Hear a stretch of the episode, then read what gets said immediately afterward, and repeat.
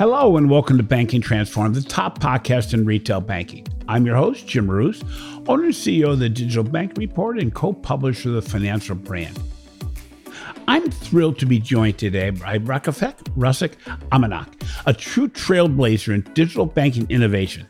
Rakefek led the transformation of Bank Leumi into Israel's most profitable and forward thinking bank before becoming the managing partner at Team8, a fintech foundry. We explore her transition from traditional bank to Team8 and delve into the unique foundry model that drives its mission of innovation and growth. Throughout the conversation, Rakefet sheds light on the strategies that enable fintech firms to navigate the changing funding dynamics and the balance between innovation and stability.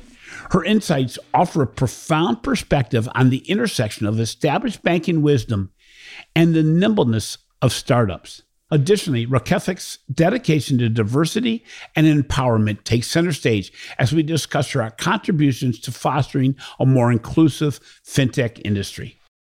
So, welcome to the show, Rakefet. You know, the last time we saw each other, we were at Money 2020 in Amsterdam, and you're on stage with uh, several other women talking about startups and the the power, the advantages, the disadvantages, challenges of women in finance. And you really have quite a history where you were at not only the biggest and most successful bank in Israel, but then you made the transformation to being at uh, the organization you are now. So, can you share a little bit about yourself and your firm? Okay, a little bit about, about myself. So, let's start. I started as an accountant. Oh, wow. I was an accountant for nine years. I was a partner in KPMG in Israel. And then I was the CEO of the firm. But the truth is that I, I never liked accounting. So at a certain point, I was looking for something which will make me happier. And I thought that banking is the thing, and credit was my passion. And I moved to Bank Leumi, became, uh, after a very short period, the chief credit officer of the bank. But unfortunately, I joined in 20, 2004. In 2008, when I was chief credit officer of the, of the group, the credit crunch hit. Yeah. So I was, actually, it was very interesting and challenging, but not very easy. In 2012, I, I joined, uh, I started my tenure as the CEO of the bank, and things changed dramatically because the situation of the bank was challenging. Revenues were very nice but stable for many, many years, and expenses were going up because of regulation and IT. And I was looking for a solution to a very um, challenging situation. And this is where I discovered the magic of technology. And actually, this was a turning point for me because suddenly I realized that with technology, you can do everything. So we started a very aggressive digital transformation. Some will say digital turnaround, I don't know. But it was from, or we started when I, 2012 with um, 14,000 people. When I ended, we were 9,000 people. Oh, wow. We, we started with 300 brick and mortar branches. When I ended, we had 200. We had lots of subsidiaries that we merged into the bank, so no subsidiaries, much less divisions. So a very aggressive um, transformation that, ch- that changed the whole thing. And Leumi, slowly but surely, became, at the end, the largest company, company, not a bank, company in Israel, market cap wise. Oh, wow. Okay. So this this was like the process how I fell in love with technology. Parallel to this, I realized that when you um, take a very old incumbent like Leumi, and I don't know if you know that, mm-hmm. but Leumi celebrated last year 120 yep. years. Leumi was born in London in 1902 as part of Herzl's vision uh, to be the, the bank for the Jewish diaspora. And And then it became Leumi in Israel. So Leumi, when I started to run it, in, it was 110. Wow. The state of Israel was 65 back then. And the infrastructure was very convoluted in any way you can think about it. So everything we did digitally was actually a digital skin on a non-digital body. And that's why I didn't think it's enough. So while transforming the existing uh, activity of the bank, we decided to build, in addition, from scratch, a neobank. Pepper. Back then, Pepper. Yeah. Back then, we didn't even know the word neobank. I don't think the word, the term neobank was was really a thing, but we knew that we wanted something which will be a startup within an incumbent that will be digital native, unlike the bank. There is a digital skin on a non-digital body. This will be digital native, all digital, and then we can make it really personalized, really um, um, relevant for millennials. So this is this is in a nutshell the story uh, of, of, my tenure in Leumi. But then, 2019, the bank reached a, peak of market share back then, and was very profitable and was very innovative. And I felt that this is this is the, the time to step down and to pursue my passion for technology. Or I can say it differently. I can say that I decided to turn around my own career, just like I did to the bank. Yeah. Because I didn't have any technology background. Actually, I should say differently. I don't have any technology background. I never did because I, I never studied anything in technology. Mm-hmm. I had lots of years in university, accounting, economics. I did my MBA, and then I went to law school. 10 years of academia when I study, And, and I was also a teacher, a professor in, in, the university. But nothing close to te- technology, not computer science, no engineering, nothing. And I was very um, concerned that this part is missing. And I, I had connections with a friend. Um, he is my my dear partner today. His name is Nadav Tzafrir. I met him um, in 2014 while I had a cyber, cyber event in the bank, a ransom event. I was introduced to Nadav by my husband. They knew from the army. Nadav was the, the commander, the former commander of 8200, and he left the army in 2013 and decided to build a foundry in cyber. So you'd ask, what is foundry? So foundry is where you raise money from investors, but not in order to invest in other people's companies, but in order to build, to invest and build companies with entrepreneurs, like co-found the companies with them. Mm-hmm. So this was his idea, a very different idea. And he started to do it in cyber, and then we met. And I called him and I said, okay, I'm the CEO of Bank Leumi and I am in deep trouble. So can you can you help? And they were amazing. They came to look to the bank, they with all these genius people that he brought with him, the tech people. And after maybe 48 hours within all this very bad event of 16 days, they found where it leaked from that it was not from the bank, but it was from the credit card company. So they were very helpful and very nice. And what happened after that? For them, it was an amazing opportunity because they're so smart. So they they left the bank and they said, "So what happened here?" We Rakefet called us, and we we helped her, and it was an incident response story. So let's build an incident response company. And they decided to build this company called the company Sygnia and uh, invested a few millions. And after three and a half years, if I recall, they sold it to Temasek for $250 million. Wow. So this was the story for them. Wow. For me, Nadav and myself, we we stayed very good friends. And then he introduced me to his first and most important investor. His name is is also a very uh, dear partner of ours today. His name is Yuval Shachar. He was um, a partner in innovation endeavors with Eric Schmidt, and the three of us became friends. And when I decided to step down, so Nadav was was, was talking to, be, to me and said, What are you going to do? And I said, What do you mean? Fintech. I, I, I'm in love with technology and I don't understand cyber, of course, but I would do fintech. And then we discussed it and discussed this. And the idea was why don't we take what they did in cyber and just copy paste it to fintech? So I stepped down from the bank. It was the end of 2019. And it was just before COVID. Every, everybody thinks I, I was just preparing myself to live before COVID, but as you understand, it's not really the case.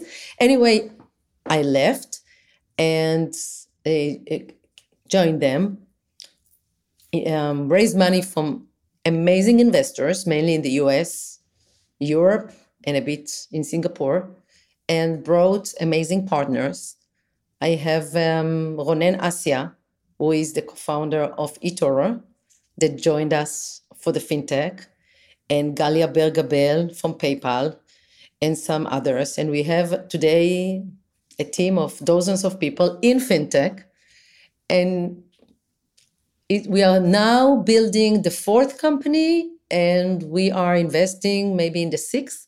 So we have around 10 companies in fintech in the group. And the group is is is becoming bigger and bigger every every year.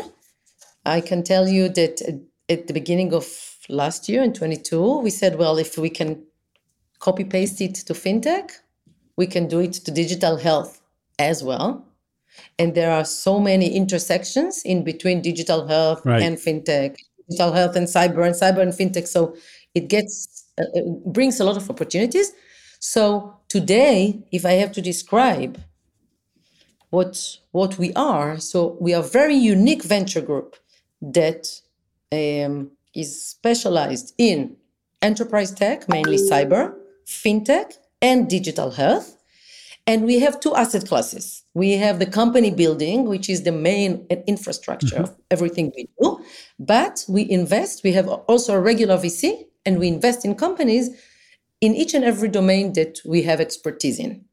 So this is this is in a nutshell my story, Team8 story. I don't know. I will pause here. Well, what's interesting because it's all logical.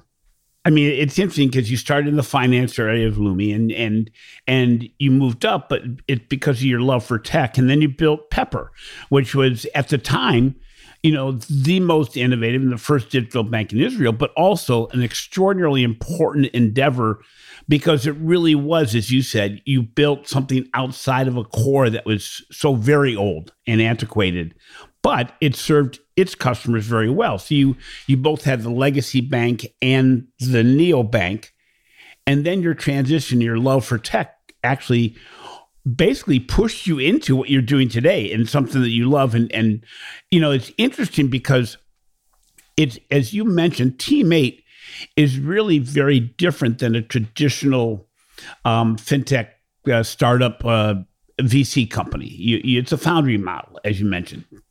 So, how does a foundry model differentiate itself in the fintech space? So, when you're meeting with a, a fintech startup, you know, uh, you're building from scratch as opposed to buying into something that's already started. How, how does that really differ from the perspective of what you see in the marketplace? Okay, it's it's very easy for me to to compare and explain the differences because actually we have both foundry and fund. Okay. So in in our regular fund, what we do, we meet just like any other fund.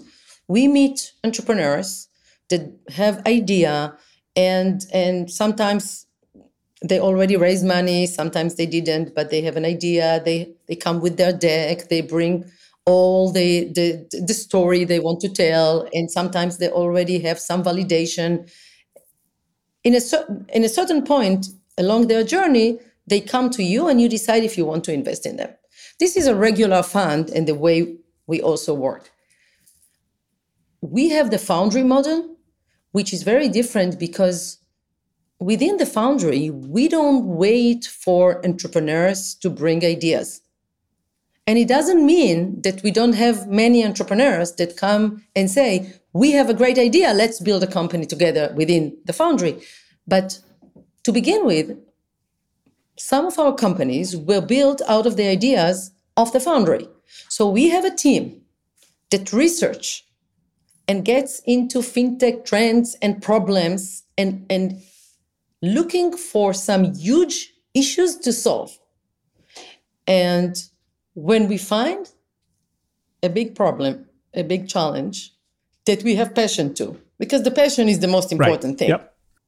Sometimes we have there is a there is an idea that comes up, but we look at each other and we say, who is going to who wants to deal with it on a daily basis? And there is uh, and, and it's very quiet in the room because no one wants. And then and then I say, well, so we are not going to build it because it doesn't make sense. The only way you can make it and succeed, and I don't I don't need Team8 for this. I know it from Leumi, I know it from KPMG. We both know it. If you don't have passion for something, just don't do that. So we we ideate, we find ideas that we like, or I mean challenges and problems that we like the space where we like the space. Then we start validating it. Parallel to ideating, we are on a constant search for founders because there is no way as i said you need the passion yes but there is no way you can build a company without entrepreneurs that get up every morning and and will do everything in order to do to build this company. So we need the two. Sometimes the idea comes before the, the, the founders. Sometimes the founders are there and we are looking for idea together. Sometimes we have and we had a case like this a year ago. We met founders, we really liked them. They came with a, with a, an idea around credit. As I told you, I, I have um, history, a lot, a lot of background yep. in credit, and I didn't like the idea. However, we told them either let's let's work on it together. Either you convince us that this is an amazing idea, and then we will build it together, or you will change your mind and, and we will show you that it's not. Anyway, they they decided to, to drop it. They didn't want it at the end. And they took one of our ideas from our ideation process. So, in a nutshell, the foundry is where we are much more involved. We are really, as a, as a co founder, at the end of the day, the company belongs to the entrepreneurs. There is no way to build a startup uh, without this perception because for example, if they get an acquisition offer and they want to sell, it's done. It will be sold, even if we don't want to sell. Because if they don't want to get up in the morning and continue building it, it doesn't make any so sense. Yeah.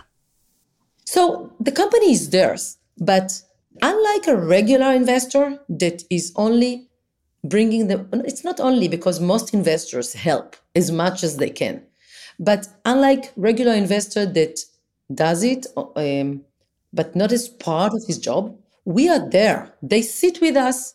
We have a building in Tel Aviv. We have a, a, a, a floor in New York.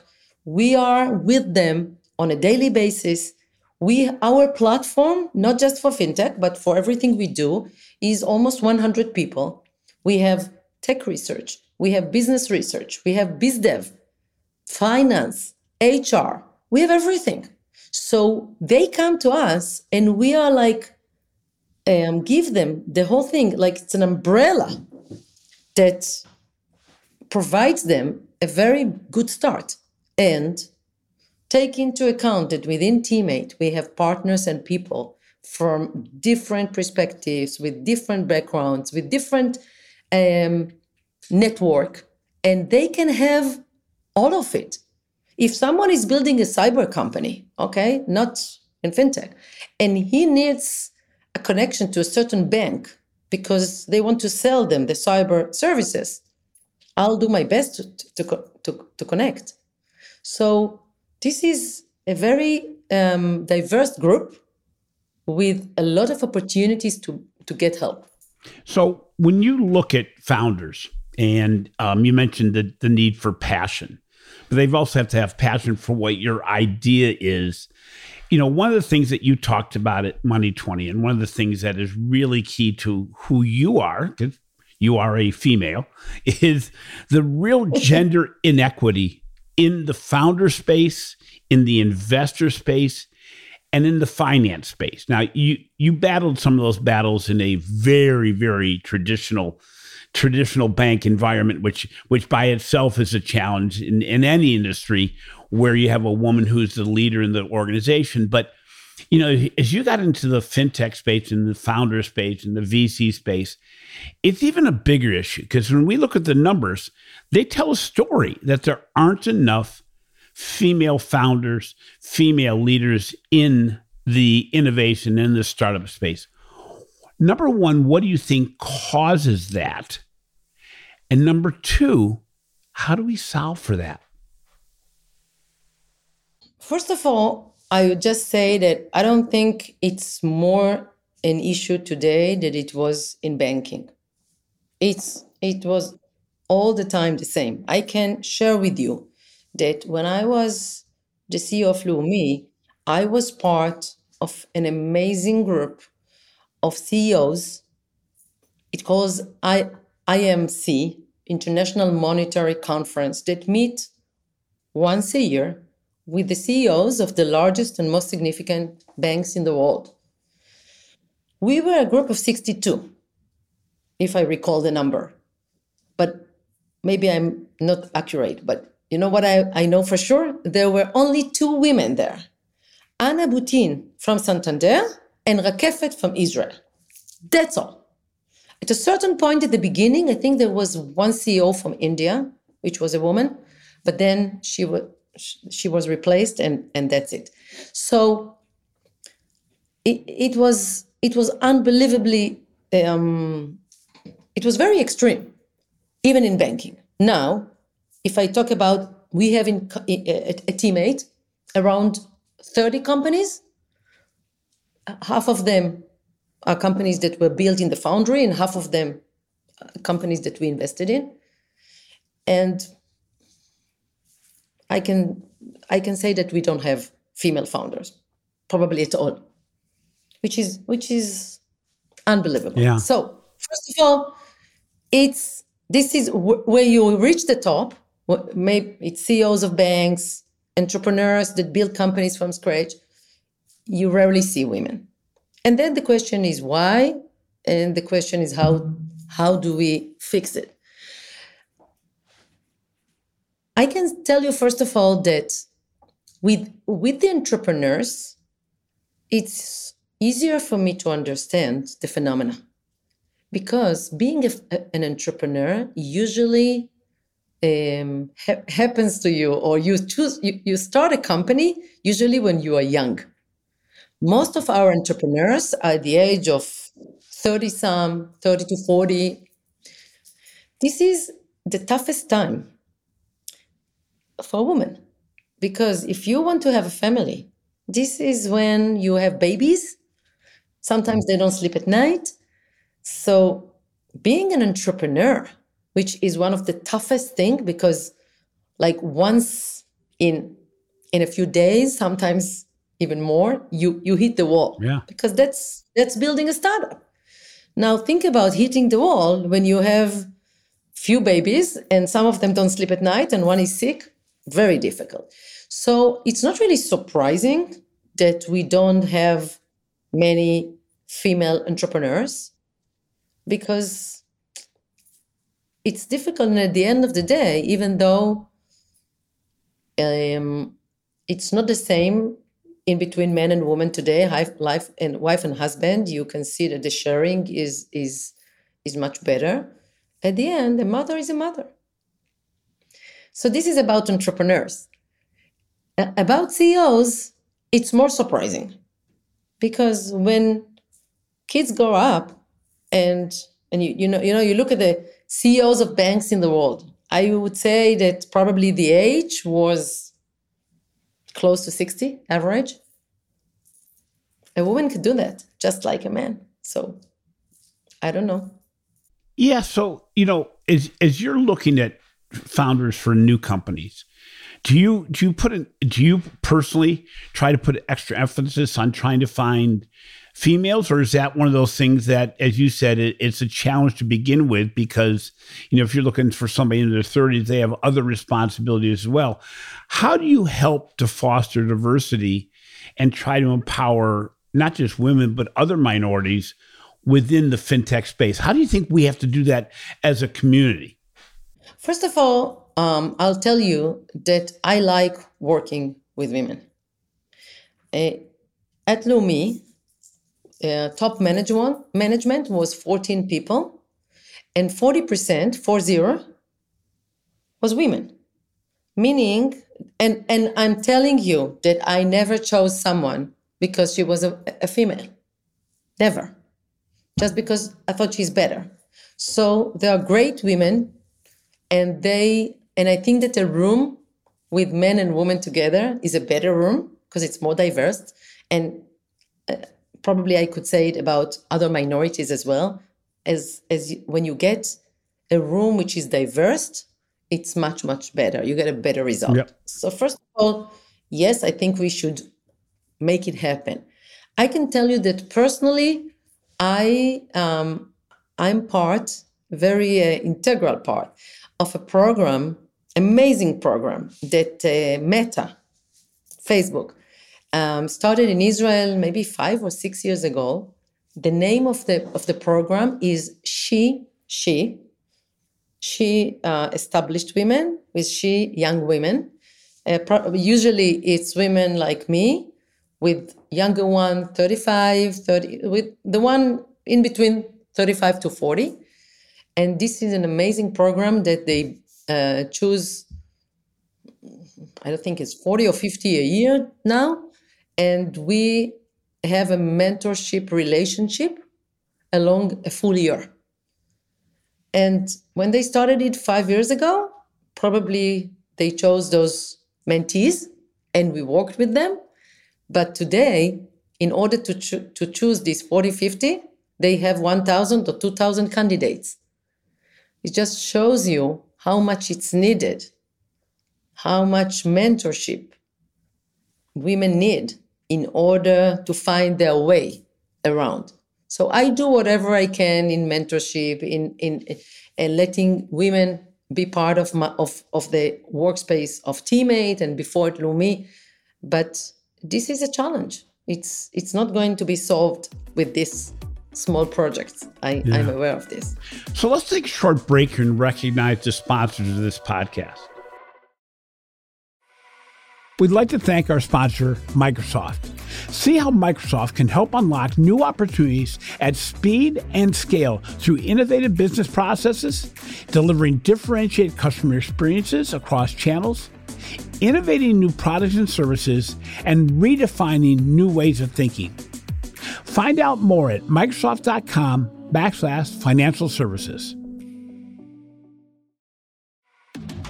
So, welcome back. Today we're joined by Rakefik Rusik Amanat, the managing partner of Team8. A Team8 is a foundry that helps fintechs actually get established and solve problems in the financial services industry. We've been talking about not only the startup industry, but the challenges of women founders and finding more women in the fintech space to guide the future of innovation and fintech in, in banking. So, Rakefet, as we look at fintech companies today, you know, it, it's an interesting time. It's hard to get funding. There's a lot of investors that are more tentative than they used to be. But as you're building fintech companies, how do you strike the balance between innovation and stability because more than ever i think we can both assure ourselves that that today these startups really have to be good business models first and foremost because getting funding is more difficult than ever. So how do you how do you ensure that the companies that you're starting up not only have the innovative spirit but the ability to act like a business as opposed to simply looking for more funds First of all, you are very right that these days um, startups um, are being tested not just by volumes and innovation, also and much more by unit economics because this is a different period. So I agree. When we start a company, we look for an amazing, innovative product. However, we ask ourselves if there is a product market fit, meaning that this product can be part of the, fin- the financial ecosystem. And maybe I will elaborate a bit. How do we see the financial ecosystem? And within it, what companies do we build in order to fit in? So when you look at the, at the financial playground, 10 years ago or 20 years ago, we had one group of, of players. This was what we call today the incumbents, the banks, the insurance companies, all those. So this today, there are only one group. There are three groups today on this playground. So this is the incumbents, which is one group. And then there are the fintechs, second group. And there is a third group that we shouldn't ignore, which is the non financial players. Yep. Now let's analyze it. The incumbents, they have an amazing asset. And this asset is the customer, customer base. And they have to innovate. Innovating from within is very difficult. And I can talk about it for hours because this is exactly what I did for seven and a half years. And believe me, it wasn't easy. No. I can even tell you that when I was not in the room, they were like saying, ah, let's talk about Pepper, Rakefet's toy. Rakefet's toy, okay? Yeah. The CEO's toy. So innovating from within brings a lot of issues of internal resistance. It's very difficult. Back then, when I started the transformation and Pepper, fintech was much less developed than Right. today. Today, there are many companies, fintech companies, that can be embedded within the activity of the incumbents.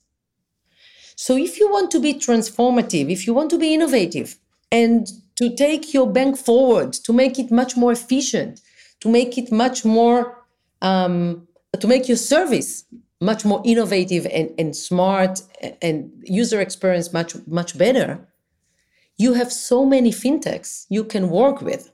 Now, to your question, we are trying to build those fintechs that will accelerate digital transformation of, of incumbents, that will accelerate the improve the, the desire of incumbents to improve their customer experience. So, so this is the relationship. Now I would add the third uh, group, which is the non-financial ones, that became very relevant because many companies who are not part of the financial world, like Shopify, like Apple, like many others mm-hmm. that we can mention, the, the thing that they have, they have a huge customer base. Now, what they do in the last few years, or starting to do, they embed fintech within. They say, well, we have lots of customers, let's give them money, let's give them payment services, let's give them loan. So if you look at Shopify, for example, you will see that a very major part of their business, profits, revenues, is from fintech services. Right. What do they do with this? Actually, what they do is increasing revenues and increasing stickiness at the same time. So embed fintech within became an amazing trend. And here again, we at Team8 trying to build companies that can embed fintech within. Give you an example. We have a company called 4DCs. This is a company that accelerate gives you credit in the trade finance corridor, US, China, UK, um, India, whatever. Now we work with as a design partner and investor and credit uh, facility provider with Zim, which is which is one of the largest carriers in the world. So suddenly, they are in fintech. What do they do? They embed fintech within. They have this the shipment, and they actually sell to their customers 40 Cs. So they get some revenue, participation in revenues with us. They get more stickiness because suddenly the customer can get credit yep. within their platform. Yep. So this whole mixture is a totally different story. Nothing like. And if you ask me, what do I think will be the next thing in fintech? I would say 100% embedded fintech. And I will tell you why I'm so sure about that. If you look in the last few years at neobanks, like Pepper and others in the US, Chime, Varo, Monzo in Europe, in England, whatever, we can name yep. them, many amazing, amazing uh, startups that were built. You can, you, and you see they got to fantastic valuations. Having said that, their customer acquisition cost is, is enormous. And it's very difficult to build a, um, a, a business case for this customer acquisition cost. So what do they do now? They bring fintech solution and they embed fintech solutions within. Now, what we are saying today, why should we build co- eh, companies, fintechs, for the end customer? it's very costly because in financial services, the cost of migrating a customer is huge. Is huge. Right. Instead of building comp- fintechs, which are B2C, like we did, like I did in, in with Pepper and, and others as well. Yep. Instead of building these B2C companies, let's build B2B2C companies. Let's embed the fintech where the customer is instead of trying to bring the customer to the fintech. So here is what I'm saying because maybe it was not clear. No, it, it's clear. Yes. Okay. Instead of moving the customer, migrating the customer to the fintech service, let's migrate the fintech service where the customers are. So if I look at the future of financial services, what I see is a vision of hubs of customers, either incumbents that come from financial services originally, like, okay, JP Morgan Chase or Citi or I don't know whom. But on the side, Apple or Amazon or Walmart or Shopify or all others, hubs of customers who embed fintechs within. And because this is the future, in my opinion, what we do is we build companies that can be embedded within those hubs. This is what we do. So, so that being said, are you looking for new skill sets among your fintech founders, your fintech leaders that you're building that not only had the innovative spirit, the the ability to really think beyond what's there today, but they also have to have strong business skills because they're going to have to collaborate with either a traditional financial company or, as you mentioned, with an embedded non financial company. But to do so, that takes different skill sets than it does to, to build a brand new company. Does this look for, is this a completely different leader that you're looking at now with new build skill sets that include accounting, finance, um, interactive skills, as well as those disruptive, innovative skills that you're looking for in the path in fintechs? So the answer is absolutely yes.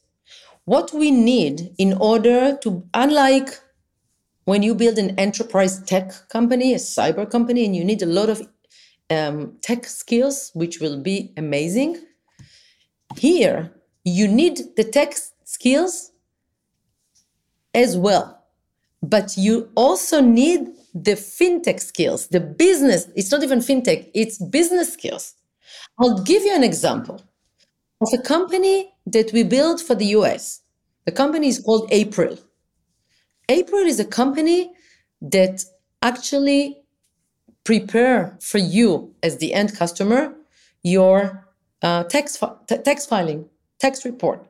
That's why we call it April, because April 15 is the end of the tax season. Yep. As I told you, we don't sell B2C. We don't come and, and, and put signs in the uh, advertisements in the streets selling, selling April. We sell April via partners. Yep. So we sell via April via Chime or via Varo, via banks that offer their customers the, the, the app. This is an unbelievably technology smart company. It's built on Gen AI. And it started with this two and a half years ago. Yeah. And the CTO of the company in Israel is the, was the CTO of Waze. However, the CEO of the company, he lives in New York. He comes from fintech background and he was part of Deloitte before. Yeah. And he was working with with with Team8 before. So what do you have here?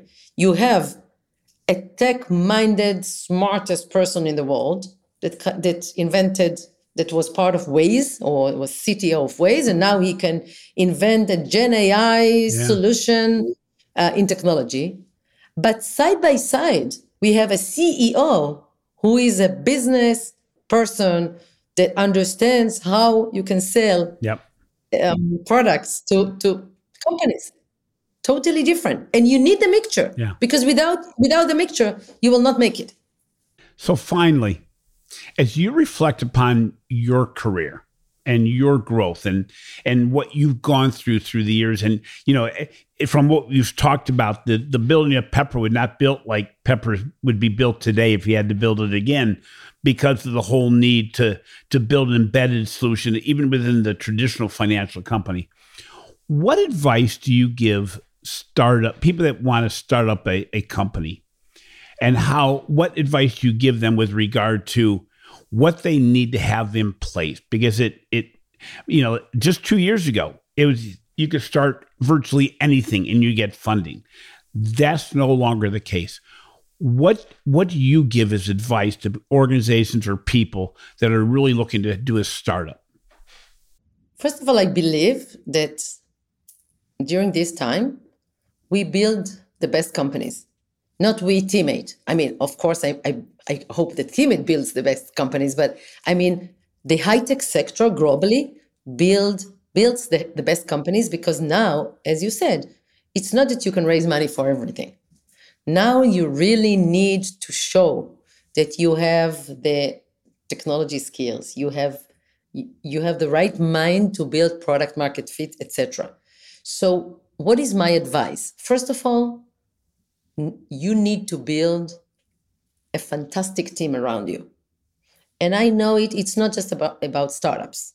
I couldn't do in the bank what I did without brilliant man, a, a brilliant management like I had.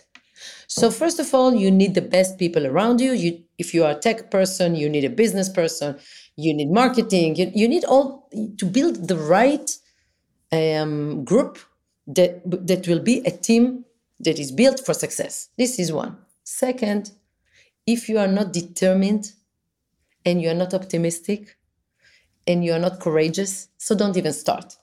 Just don't even start because this is going to be tough. That's the way it is. And it's not only about building a startup. I can tell you that being the CEO of Leumi yeah, was tough. Yeah. It was difficult. Yeah. Because you know how it works. Every morning you get a phone call. What's uh, what what doesn't work? Because the thing that works they don't need you. Yeah. So from morning till night you are dealing with challenges and huge challenges. That's the way it is. Yeah. and in startups you have to deal with these hardships sometimes by yourself.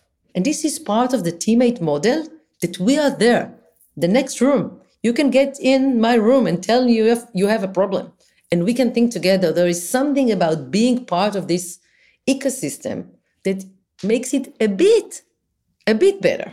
Yeah. But it's still very hard. Thank you so much for being on the show. You know, you have a very interesting story, certainly an interesting background. We didn't even get into the entire startup and innovative marketplace of Israel because it's it's an amazing place to start companies and and it's really come into its own in a in a unique way. But it you know you, you it's it'll be interesting to see how this whole transformation in the industry goes because we're going through a, a challenging time for the fintech space but you're actually at the cutting edge of helping to found and fund startups where where people really are the major difference. They're the differentiator. Because uh, you said it's very early, and we've learned on this podcast, it takes a leader. It takes a leader at a traditional bank or at a fintech startup or at, a, at be, being a, a leader in any company to be successful today. It, it's a completely different mindset, and it you know you you mentioned it. It does take passion. So thank you again for being on the show. I really appreciate it. Thank you so much, Jim. Thank you for having me. Thanks for listening to Banking Transform, the winner of three international awards for podcast excellence. If you enjoy what we're doing, please take 30 to 45 seconds to show some love in the form of a review. It really helps us to continue to get such great guests. Finally, be sure to catch my articles in the financial brand and the research we're doing for the Digital Banking Report. This has been a production of Evergreen Podcast. A special thank you to our senior producer, Leah Hathledge, audio engineer, Chris Fafalius, and video producer, Will Pritz. I'm your host, Jim Marous. Until next time, remember never underestimate women leaders driving change who emphasize the importance of authenticity, empathy, and envisioning a better future.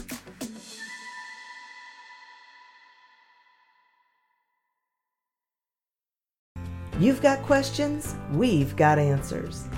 Business leadership, ownership, and sales can be challenging. Tune into the Accelerate Your Business Growth podcast to learn from the world's experts. Join me, your host, Diane Helbig, as I chat with people who have expertise in various areas of business. You'll enjoy the lively conversations that are focused on providing you with the ideas, tips, and suggestions you need to realize greater success. Get what you need for your business when you need it from the people who have the answers. Accelerate Your Business Growth is part of the Evergreen Podcast Network and is available on Apple, Spotify, or wherever you listen to your favorite podcasts.